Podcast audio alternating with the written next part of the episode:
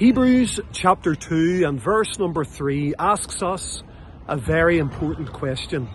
And that question is simply this: how shall we escape if we neglect so great salvation? How shall we escape if we neglect so great salvation?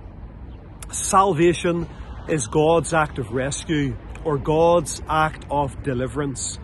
And therefore that question indicates that we are in great danger, and there is something that humanity needs to be saved, rescued, or delivered from. The problem is sin, the pollution of sin in our lives, the penalty of sin in eternity, the presence of sin in eternity, and also the power of sin in our lives day by day. And this question that is asked in Hebrews chapter two indicates that God's salvation is a great salvation. It is great in light of the need. All of us need to be saved. Acts chapter four twelve says, "Neither is there salvation in any other," speaking of God's Son, "for there is none other name under heaven given among men whereby we must be saved." All have sinned and have come short of the glory of God. We are all as an unclean thing. All our righteousnesses are as filthy rags. There is no just man upon the earth that sinneth not. There is none that understandeth. There is none that doeth good. There is none that seeketh after God. And the wages of sin is death. But the gift of God is eternal life. The soul that sinneth, it shall die. God's salvation is great in light of the need. God's salvation is also great in light of the cost.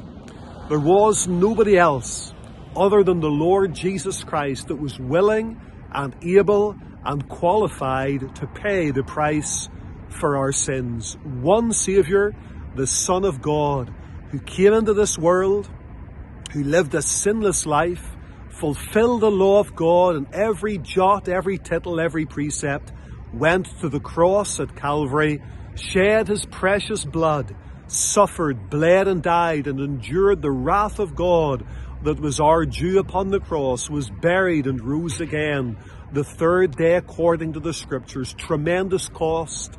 The currency of his own blood purchased the salvation of his people. And then God's salvation is great, not just in light of the need, not just in light of the cost, but also great in light of what it accomplishes. God's salvation is able to cleanse us from all sin. It is able to deliver us from the power of sin. It is able to bring us one day into heaven and deliver us from hell. God's salvation is able to give us a wonderful assurance that we are accepted before God. God's salvation is able to give us a peace within our hearts that the world can never give.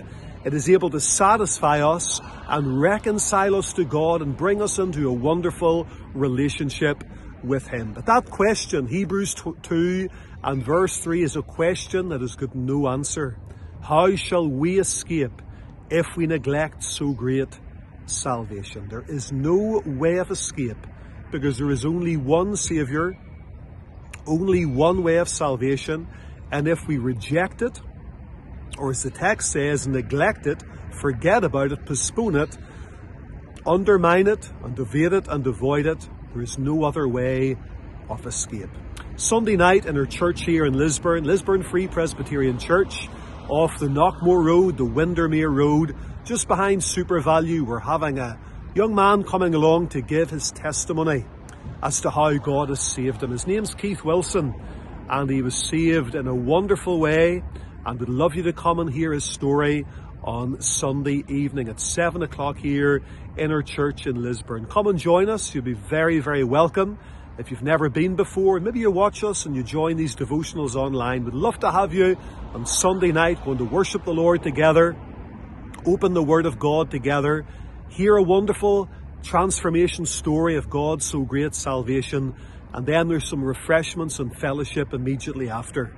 And you'd be very welcome to join us. Why not come along on Sunday night, bring your family or friends or neighbours with you, and we welcome you warmly in the Saviour's name. So join us, we'll be looking out for you, make yourself known, and who knows, but this could be your night, Sunday night coming, as you listen to the testimony, listen to the Word of God, to experience God's so great salvation. Friends, thank you for listening. God bless you, and we'll see you soon.